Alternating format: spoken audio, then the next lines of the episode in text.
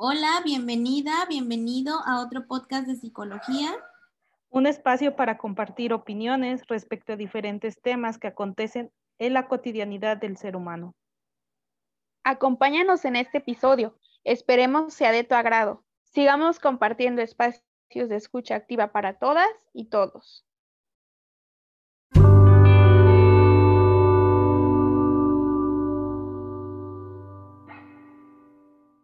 Hola a todas y a todos, les queremos dar la bienvenida en este espacio y desde donde nos estén escuchando, y agradecerles también por darse este espacio y permitirnos entrar ya sea a sus hogares, a su espacio de trabajo o desde donde nos estén escuchando.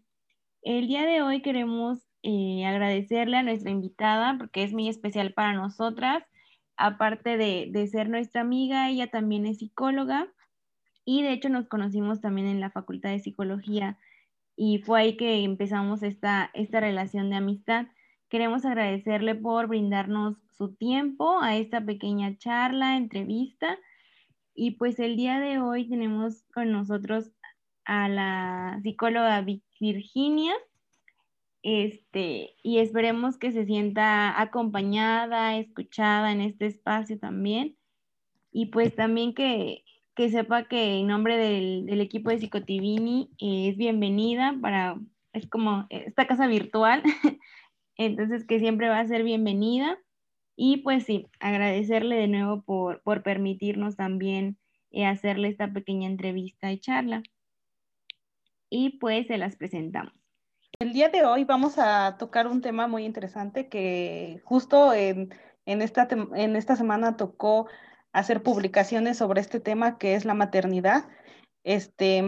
Vicky, ella es mamá y nos va a contar sobre su experiencia, cómo lo ha vivido, y también vamos a lo mejor retomar algunos tips que ella nos pueda compartir.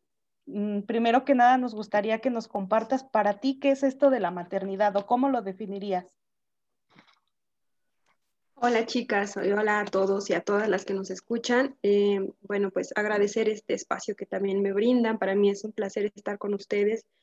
Y pues bueno, esto de definir la maternidad es una responsabilidad muy grande el que me pidan definirla, porque siempre he creído que la maternidad es muy diferente para todas y así como tal, alguna vez di un curso virtual en donde platicábamos de las maternidades y la RAE lo define así como el acto de parir, es la maternidad. Sin embargo, creo yo que la maternidad no es solo el acto de parir. La maternidad, para mí, como el amor, es algo que se va construyendo. No creo que las mujeres tengamos un instinto materno con el que la mujer nazca y que todas estemos destinadas a ser madres. Creo que es algo que implica reconocer hasta qué punto tenemos esa vocación para hacerlo.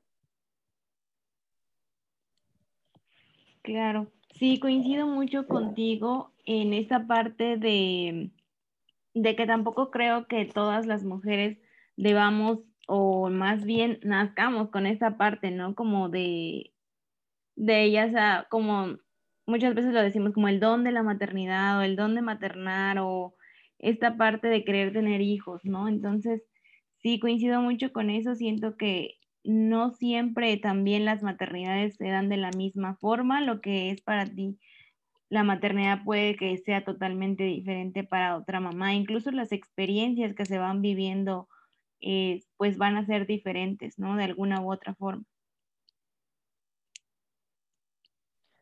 Y sobre todo como exactamente como esta parte que tocas, que sí es muy, muy importante, como el que realmente es como una vocación, como elegir, o sea, de verdad elegir y como tener la capacidad de llegar a, ¿cómo se podría decir? Como a ver si de verdad tienes como esas, no características, pero sí como que puedes tener esta vocación de ser mamá, ¿no?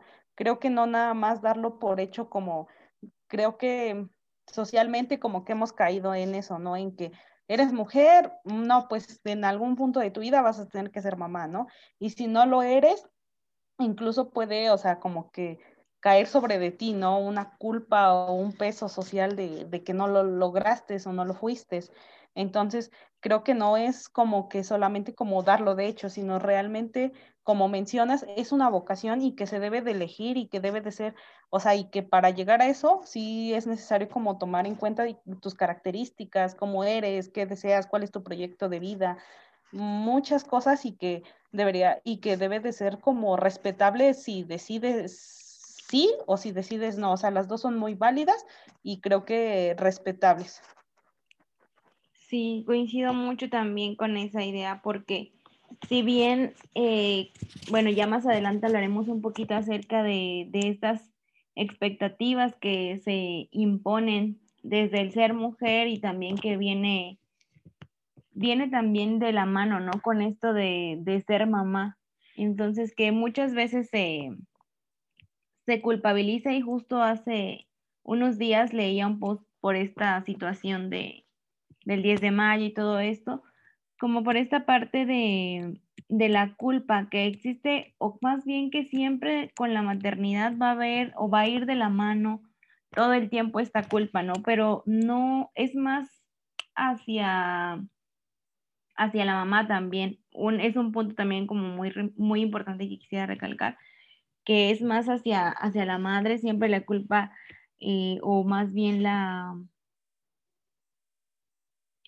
ahí se me fue la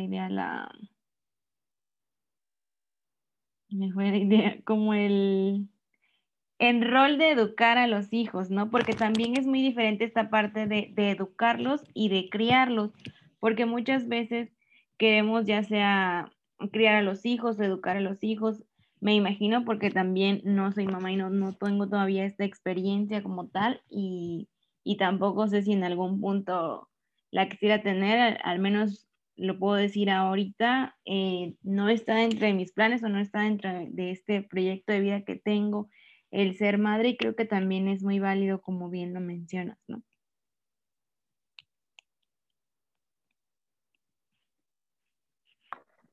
Exacto, y sobre todo respetable, ¿no? Porque yo he escuchado o precisamente comparto como esta idea de, o sea, yo no sé si quiero ser mamá, o sea,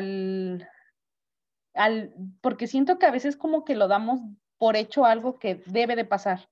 Entonces, realmente siento que, o sea, no pasas por este proceso de que te pongas a pensar que solamente no es como, precisamente como lo define la Real Academia Española, o sea, parir, no es eso, o sea, implica yo creo que muchísimas cosas que es como educarlo, o sea, es mucha responsabilidad emocional, económica, de toda, o sea, de muchas cosas y que a veces a lo mejor nada más abarcamos como esta parte o la mayor preocupación es económica y no nos preocupamos por esta responsabilidad también emocional que va a implicar el tener un hijo.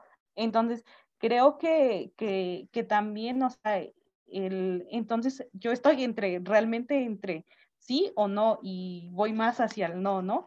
Pero que precisamente cuando compartes esta idea que es que vas a someterte, ¿no? A lo mejor a un juicio en donde no, pero ¿por qué no? Si es que, entonces, ¿qué vas a hacer cuando estés viejita y no tengas hijos? ¿O qué vas a hacer sin una familia? Y muchos juicios que la verdad, o sea, a veces se me hacen como, pues sí, innecesarios porque es decisión propia, o sea, no es como que lo vayamos a someter a votación, porque al final de cuentas quien va a vivir este proceso y esta responsabilidad eres pues tú personalmente, no, o sea, no es como que alguien más te va a ayudar con esta responsabilidad y que muchas veces lo que decías, ¿no? Lo que comentaba Jazmín, que la responsabilidad cae mucho en la mamá. O sea, en que cómo a lo mejor se educa, el que incluso, ¿no? A lo mejor cambiar pañales, alimentarlo, es una labor que se ha visto y que a lo mejor en esta actualidad ya está empezando a dar unos pequeños cambios, pero que hay un logro muy grande, que el hecho de que, o sea, que que desde chiquita, ¿no? Tú debes de aprender a este rol, pero la mujer, no el hombre. Me pareció escuchar un poco de lo que mencionaban sobre cómo es que este rol afecta, bueno, quiero decir afecta en cuestión de la carga de responsabilidad que tiene el traer un ser humano a este mundo, más a las mujeres que a los hombres, porque escuchaba yo en muchas ocasiones que la maternidad, o sea, es madre las 24 horas del día, 7 días de la semana, los 365 días del año. Y ser padre es muy diferente, o sea, la paternidad la hemos visto ahora con las nuevas masculinidades ya más incluyentes, sin embargo, creo que todavía falta mucho. Todavía se hace una pausa para ser papá. Hay espacios de ocio, espacios para ser padre, pero también para ser hombre. Sin embargo, cuando se es madre, olvidamos muchas veces que antes de ser madre somos mujeres y posponemos pues nos posponemos a nosotras para poder cuidar pues un nuevo ser, ¿no? Una nueva vida. Y si bien es una etapa que no todo el tiempo va a requerir de nuestro cuidado, pues sí los primeros meses o el primer año de vida, pues el bebé o la bebé va a requerir pues todo de nosotras, ¿no? Y sería bueno que se cuestionara más esta paternidad presente más que ausente. Creo también que la maternidad nos hace a veces creer que hay una forma correcta de ser madres y eso es un error, porque hasta la mamá que parió y dejó a su bebé en una caja fue una buena madre al tomar una decisión, al traer al mundo un bebé, ¿sí? Ya eligió algo, ¿sí? Con esto no quiero decir que aquella que decide no tener un bebé sea una mala persona, o sea, por eso es que no es bueno categorizar, caer en el decir buenas maternidades. Más bien creo que no hay una forma de ser madre. La maternidad o las formas de maternar, si hablamos de cultura, de niveles socioeconómicos, el contexto hace que tu maternidad sea pues contextual, vaya. No puedo decir que hay una maternidad mejor que otra porque tendría yo que saber, no sé, qué tipo de solvencia económica tienes, qué tipo de educación tienes. No puedo hablar desde mis privilegios, como yo, Vicky, siendo licenciada en psicología, qué puedo ofrecer, ¿no? Y todas estas comodidades a lo mejor que gracias a un sacrificio, no sé, de mis papás ahora tengo y que quizás Sofía no va a requerir, Sofía es mi hija, no va a requerir el doble de sacrificio. No quiere decir que todas las mujeres tengamos acceso a eso. Sería negar que hay mujeres que están pariendo, que son campesinas y que ellas no tienen este espacio quizá para llevar a su niño a una estimulación temprana o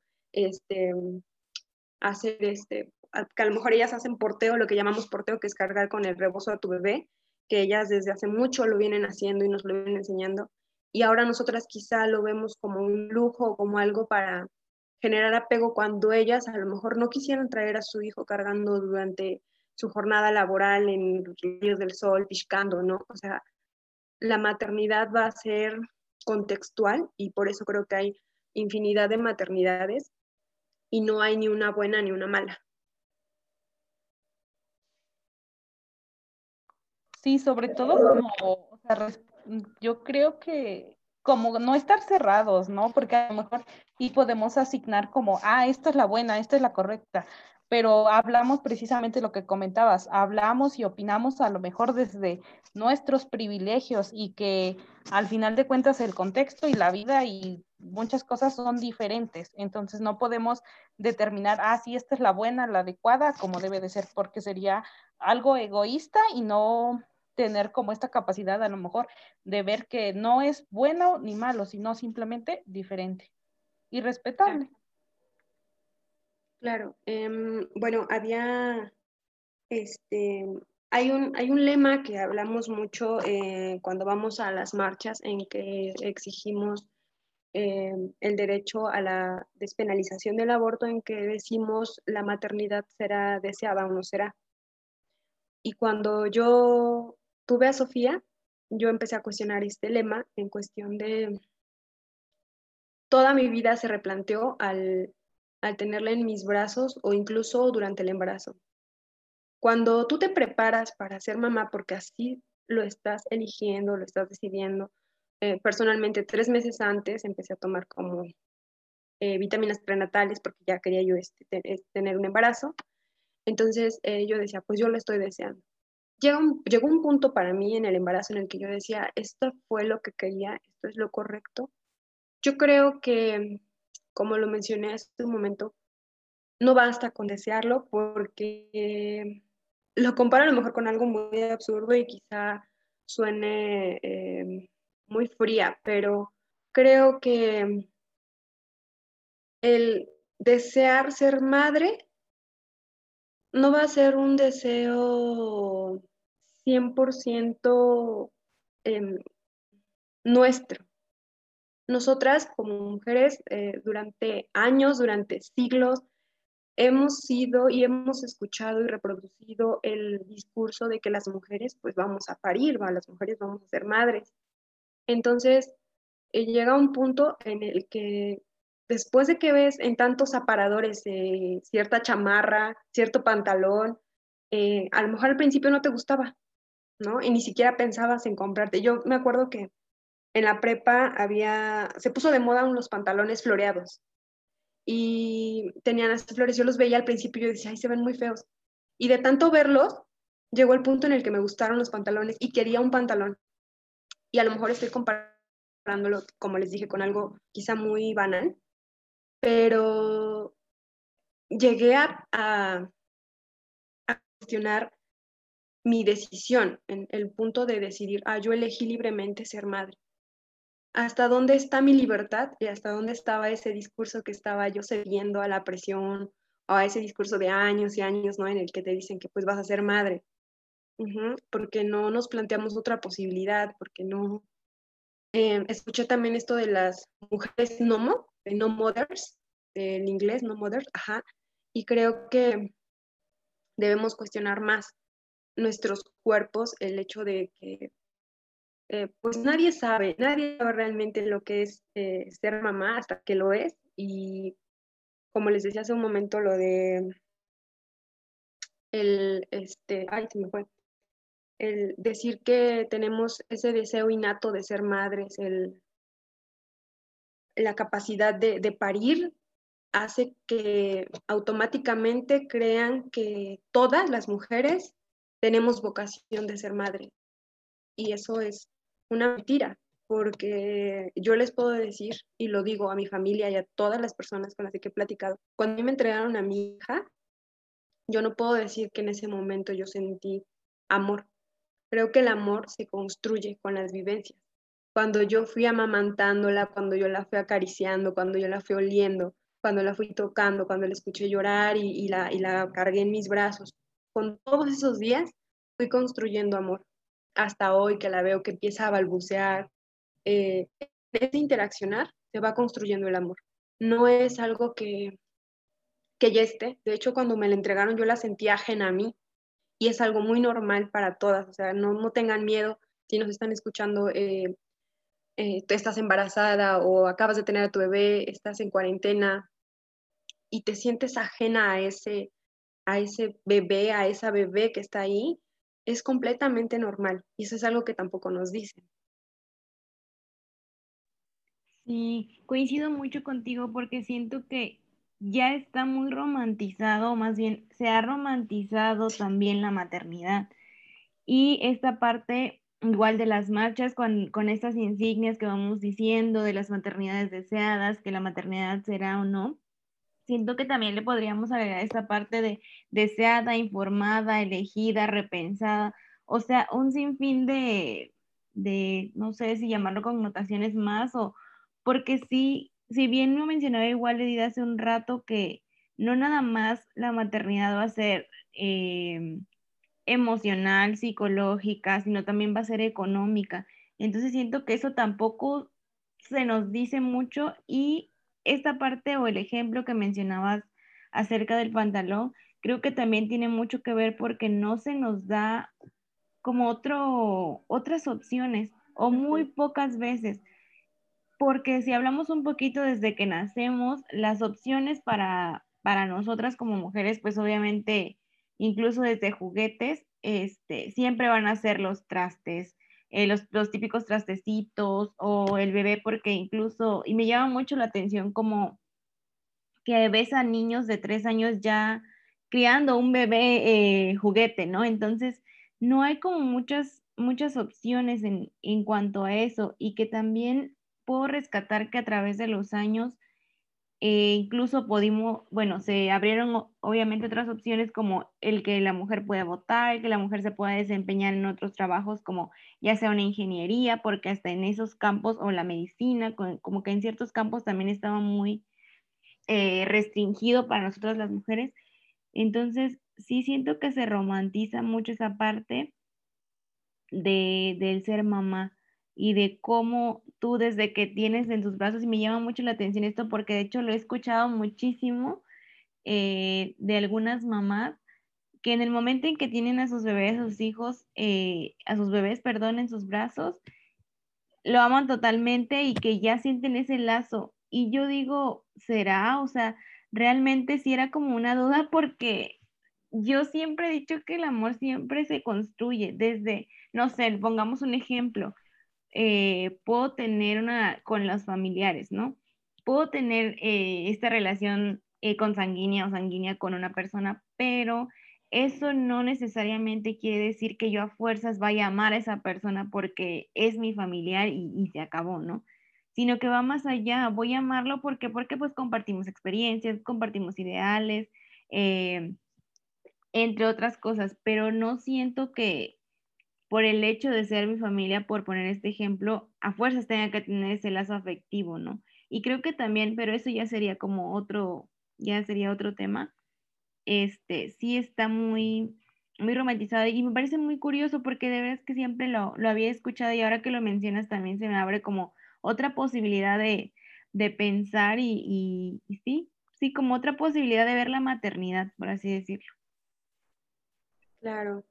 Es que no estamos acostumbrados a que se nos diga lo feo. Imagínate que una mamá diga que... Yo cuando vi a mi hija, o sea, de verdad les voy a decir, cuando la sacaron de mí, fue un parto por cesárea, que esa también es otro mito, ¿no? Que pues somos menos madres porque no fue un parto vaginal. Cuando le entregan a Sofía, a su papá, él me la muestra. Y yo la vi súper peluda, y morena mi hija. Y le digo, parece chango. O sea, fue lo primero que dije cuando vi a mi hija, de verdad.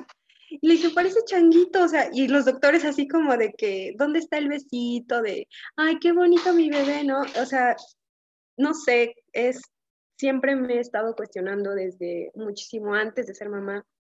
Yo hacía publicaciones y cuestionaba mucho esto. Porque creo que sí, lo hemos romantizado demasiado, y siempre le cuento así cuando me preguntan, ¿y qué? ¿Cuándo la viste? ¿Qué? Y yo, pues fue lo primero que dije, que parecía changuito mi hija, porque, o sea, y se lo digo así a todos, ¿no? Pues estaba feíta, porque, o sea, salió toda arrugada, o sea, no puedes decir que es un ser hermoso, porque, o sea, pues no estás ciego, estás viendo, ¿no? Y eso no te hace menos madre, o no te hace que quieras menos a tu hijo. Poco a poco vas construyendo eso, y los bebés poco a poco se van componiendo también. Entonces vas apreciando sus cambios, cómo van creciendo. Y no, yo tenía mucho miedo de no querer a mi hija. Yo tenía miedo porque yo soy muy consciente de que el amor se construye. Además de que como psicóloga he escuchado de la depresión postparto. Entonces yo tenía mucho miedo de padecerla. Y yo le decía a mi mamá, pero es que si yo no quiero a mi hija, o es que si me llevo a poner tan mal en la depresión que intento dañarla, lastimarla. Y hablaba mucho de esto con ella, con mis amigas.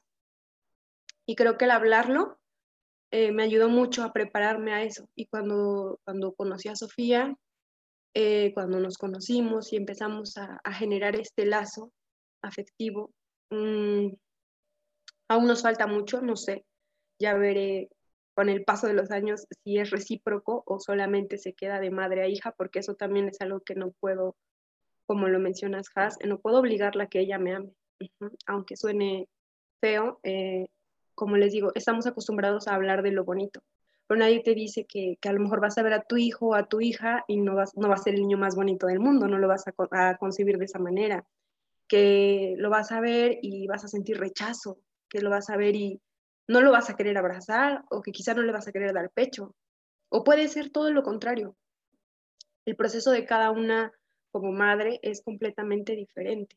Nadie te dice, por ejemplo, que te lo pegas y sí, ellos tienen el instinto de buscar tu seno y comer, pero nadie te dice lo doloroso que puede llegar a ser, ¿no? Y que a lo mejor no vas a querer ni siquiera que llegue la hora de que coma, no lo vas a querer amamantar porque te duele, porque la maternidad es eso, es mucho dolor. Y pues te enseñan a como a negar ese dolor, a ocultarlo, porque pues que no decidiste ser mamá, o sea, fue tu decisión y ahora te estás quejando, o sea, eso es lo que querías, ¿no? Por ahí tengo una familiar que me señalaba eso, ¿no? Y me decía, pues es que tú sabías a lo que te atenías, ¿no? O sea, tú sabías que ibas a sufrir o que ibas a padecer.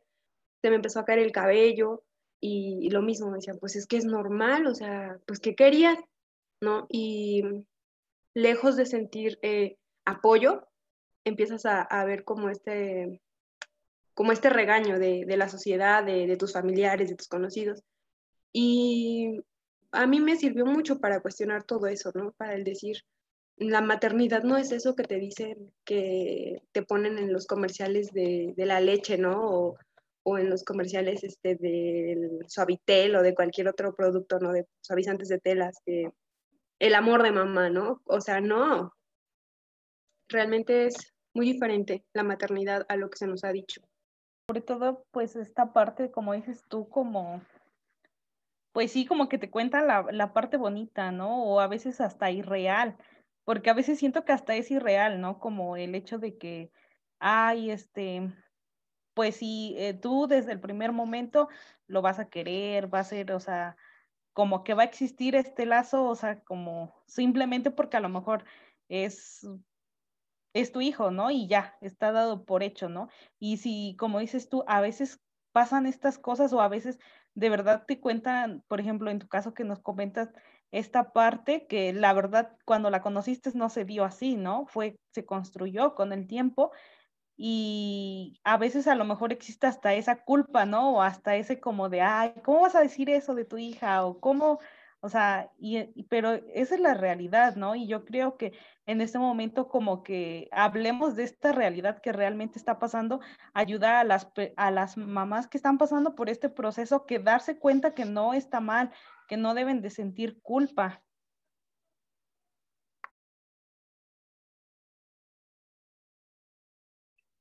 Sí, claro. Yo también viví mi embarazo cerca de otra persona que también estaba embarazada. Y pues es que les digo, yo me cuestioné tantas y tantas cosas mucho antes de esto que no, o sea, ya en el momento de comparar embarazos, pues no, para mí no fue compararlo. Cuando ella me compartía sus experiencias, a veces me sorprendía porque yo decía... ella está tan conectada en su experiencia con su embarazo, me decía, es que yo sentí que tiene hipo mi bebé, y yo así como ¿eso es posible? O sea, yo jamás he sentido que mi bebé tenga hipo. O luego me decía, es que cuando su papá le habla, se mueve, y yo me quedaba viendo así como a mi pareja y le decía, pues no nos veíamos, no, o sea, no nos pasa, todavía no nos ha pasado. Y creo por eso que cada experiencia es única, O sea, cada experiencia va a ser completamente diferente. Y si nos guiamos por la maternidad que está en redes sociales, pues siempre nos vamos a sentir malas madres, porque pues yo sigo, por ejemplo, yo sigo páginas de nutriólogas que son mamás y veo los platos de sus bebés o veo sus presentaciones, ¿no? Así todas bien bonitas, a sus hijas o a sus hijos muy limpios. O sea, Sofía cuando come se embarra todo en la cabeza, en el cuerpo. Es su forma de comer, ¿no? Y el que yo diga, ay, pero ¿por qué ella no logra hacer esto? ¿Por qué yo no puedo hacer o no puedo ser así? Hace que crea. El hecho de hacer estas comparaciones con los estereotipos que existen, pues nos van a hacer siempre sentir que somos malas madres, que no damos el ancho. De hecho, también hay como momentos en los que a mí me costó mucho desapegarme de Sofía. No lo he logrado, ya voy a empezar a trabajar el próximo mes.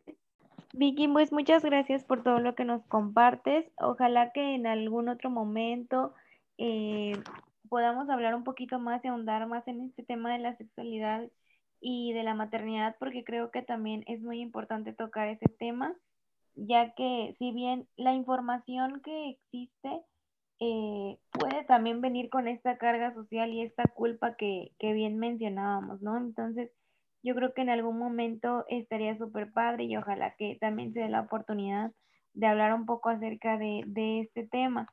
Y para ir cerrando un poquito, quisiera que nos compartieras igual, ya sea algunos, no sé si llamarlo como tips, consejos o alguna experiencia que tal vez a ti te haya servido y que pues nadie te había dicho acerca de la maternidad o que tú hayas ido descubriendo a partir de esta experiencia que tuviste durante el embarazo y quisieras compartirlo con las demás mamás que tal vez nos escuchan o personas que también o mujeres más bien que quisieran ser madres más adelante y que también es parte como de este proyecto de vida que se tiene. Pues muchas gracias, Jaz, y a todas las integrantes de Psicotivini. Todas las mujeres les quiero decir que no pongan los sueños o las expectativas de sus parejas por encima de las suyas. Uh-huh. Y eso es algo a lo mejor muy difícil porque, como les decía del pantalón, al principio puede no parecernos una idea, pero con el simple hecho de que ustedes pongan en Google una sola vez de investigación sobre el parto, ¿no? Les van a empezar a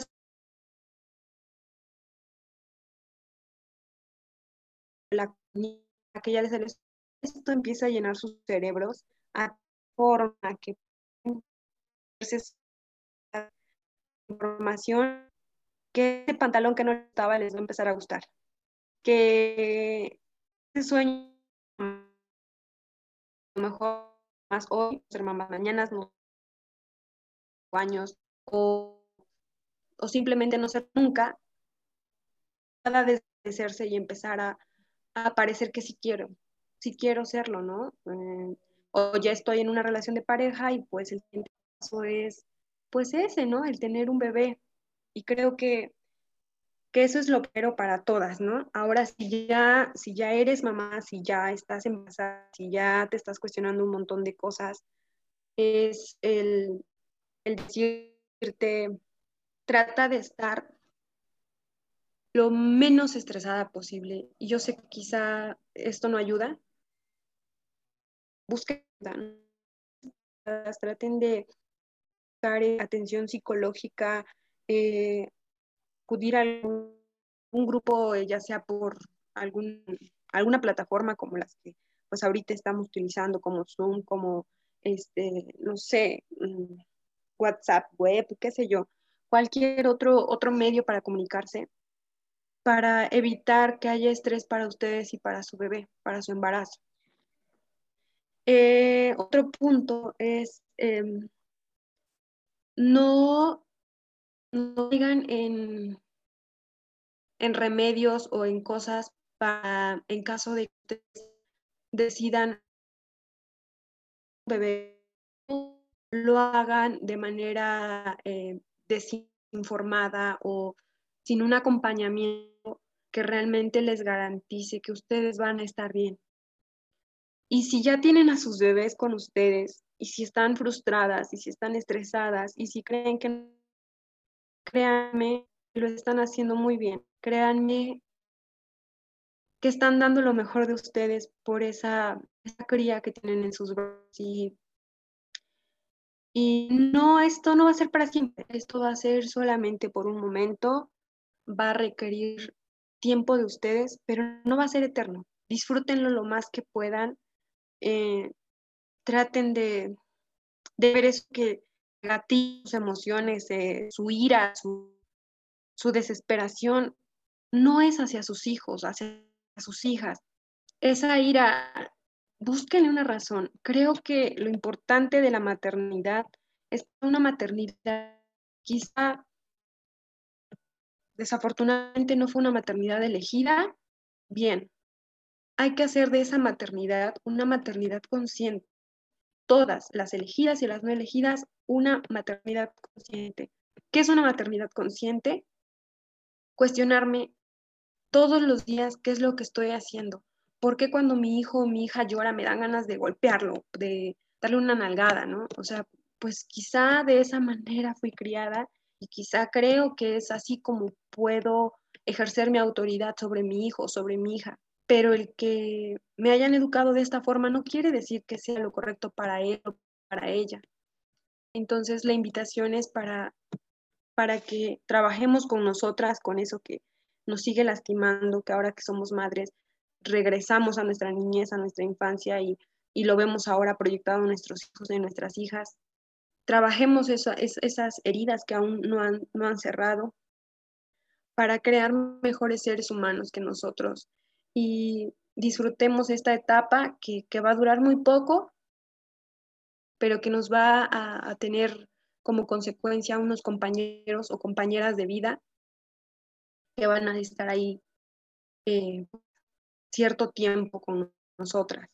Y no todo lo que les dicen, lo tómenlo. O sea, ni siquiera lo que yo o lo que nosotras estamos diciendo, no lo tomen como una verdad absoluta. Infórmense mucho, traten de leer si está a su alcance, de investigar, de preguntar.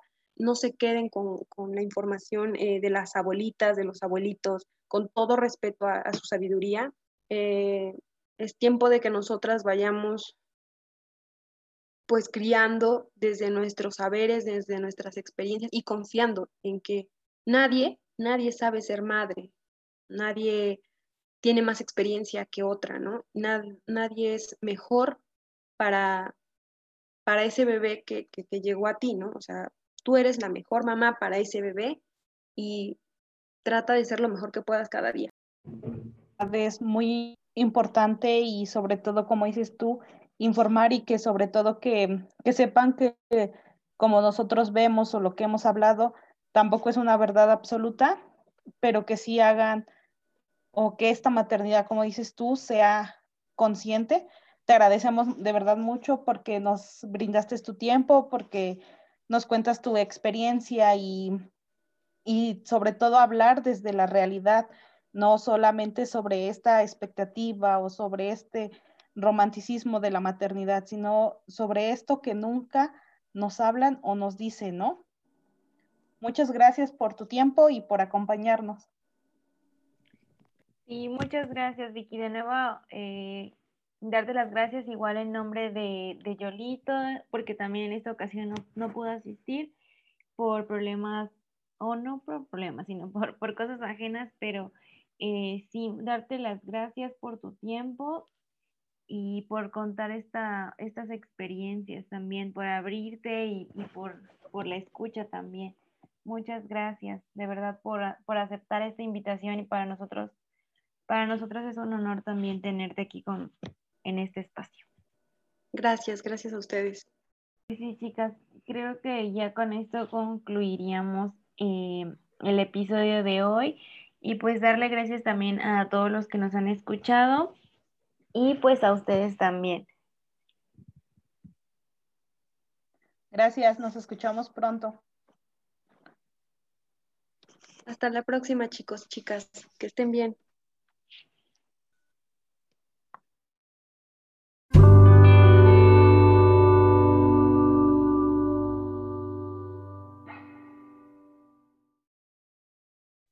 ¿Te gustaría saber más sobre temas de salud mental? Síguenos en nuestras redes sociales, @Psicotivini. Si nos extrañas, te vemos por ahí. Cuídate mucho. Nos escuchamos pronto.